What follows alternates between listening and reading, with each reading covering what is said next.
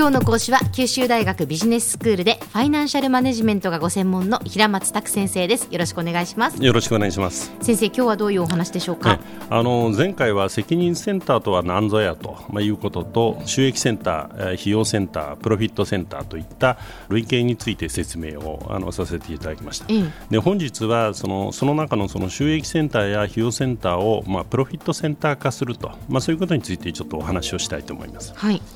で前回、その3種類のその責任センターについて説明したわけですけれども、うん、その中でその費用センターや収益センターの場合には、まあ、それぞれその費用や収益には責任を負うことになるけれども、うん、まあ、単独ではその企業の究極の目的たるこう、まあ、利益を拡大するための調整ができないわけですね。ええ。でその点、プロフィットセンター、まあ、これはその収益と費用両方にまあ責任を持つということで、うん、まあ、利益拡大のためより多くのまあ意思決定を行うことができるわけですね。はい、でまたそのよりマーケットに近いところでその意思決定が行えると、うん、まあ、そういうメリットもありますしそれからまた採算意識も強まると、まあ、こういったメリットもあるわけですね。うん、でこうした利点に着目して株組織にですねより大きな裁量権とそれからまあアウトプットインプット両方についてのその金額的な責任を持たせることによってですねプロフィットセンター化すると、まあ、こういった動きがあるんですね、まあ、具体的にはその2つのアプローチによってまあ可能にあのなるわけです。はい、あの先生、ちょっとここで例を出していただきたいんですけど、その例えば、まあ、ペットボトルのお茶を、まあ、製造・販売している会社があるとしますよね、例えばその営業部門は、まあ、収益センターということになるわけですよね、はい、そのペットボトルのじゃあお茶を月に何本売るのか、それでどのくらいの売り上げを得るのかっていうことに、まあ、責任を負うということですね。はい、で費用センターはじゃあそのお茶を、まあ、営業が立てたその売上目標に対してじゃあ月に何本ぐらい作るのかその費用をどのぐらい抑えてえー、作っていくのかっていうことをまあ考える。そこに責任を負うというのが費用センターですよね、うん、でもその費用センター収益センターをそれぞれそのプロフィットセンター化しようと。でそのために2つのアプローチの方法があるという話を今からしていただくわけですね。そういうことですね、はい、はい。でまあ、あのそのための一つの方法はですね、ええ、その企業内での取引にですね、うん、まあ、以前にもちょっとご説明した移転価格、まあ、社内取引価格を導入するという方法なんですね。はい、で具体的には、まあ、製造部門とかですね、うん、あるいはその管理部門について、まあ、従来はその営業部門に、まあ、ただ商品を提供すると、まあ、いう形だったわけですけども、うん、このアウトプットであるその製品やサービスの社内での提供にあたってもですね移転価格を用いることで売上としてですね金額認識をしてやるわけですね。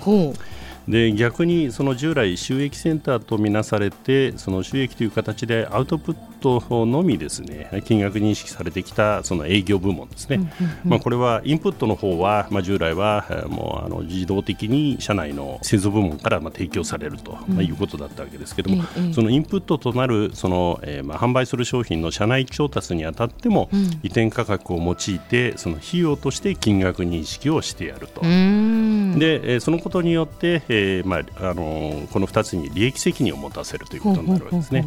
まあ、それによってそのプロフィットセンター化ということが可能になるんですけれども、うん、まあ、ただ、この際気をつけなければいけないのは、うん、その移転価格の決め方によってですね、うん、この両者ですねあの商品を提供する側とそれから商品を調達する側のその利益の水準が大きく変化してしまうので、まあ、しかも、えーまあ、これゼロサムゲームなんですね。でその点については十分に注意する必要があるということですね。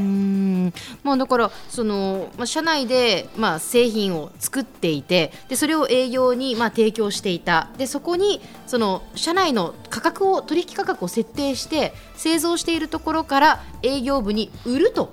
で営業部は製造しているところから商品を買うという形を作るってことですね。そういうことですね。そういうことによってプロフィットセンター化されるっていうことですね。そういうことですね。ええ、ええじゃあもう一つは先生、はい、もう一つはですね、うん、あの企業外への販売あるいはその企業外からの調達を行うということなんですね。うん。うんはい、で製造部門やその管理部門について言うとですね、企業外へのまあ製品やサービスの販売をまあ許すと許すことによってですね、え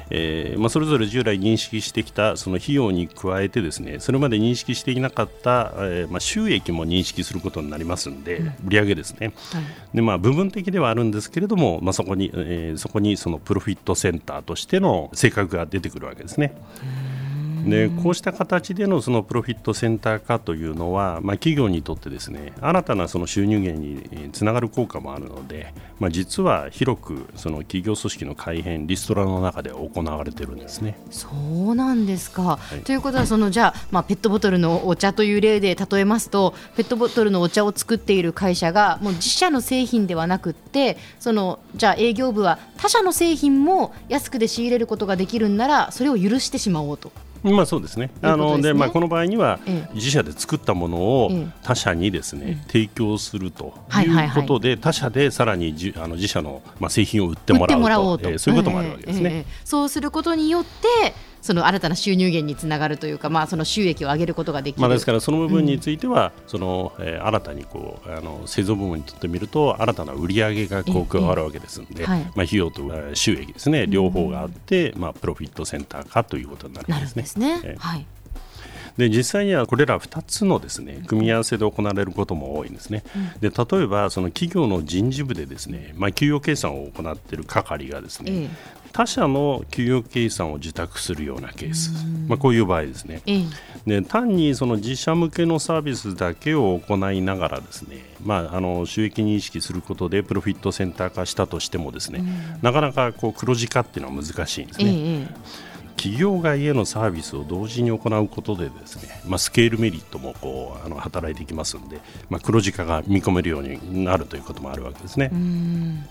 では先生今日のまとめをお願いします、はい。えー、責任センターの中でプロフィットセンターはそのいくつもの事業分野に参入していて、えーまあ、事業本部制を引いているような比較的大きなその企業に多く見られるけれども単一の事業分野でビジネスを行っている場合、えー、行っている企業あるいはその規模のそれほど大きくないその機能型の組織を持つ企業でも、まあ、移転価格の採用や企業外調達販売などを取り入れることによって費用センターや収益センターをプロフィットセンター化することがまあ可能なわけです。でプロフィットセンター化によって、えー、採算意識の向上などなどのこうメリットが期待できるわけですけれども、まあ、一方でその移転価格の決定はあの、まあ、それほど簡単ではないと、まあ、いうそういったデメリットもあることにあの留意しておく必要はあろうかと思います。今日の講師は九州大学ビジネススクールでファイナンシャルマネジメントがご専門の平松卓先生でしたどうもありがとうございましたどうもありがとうございました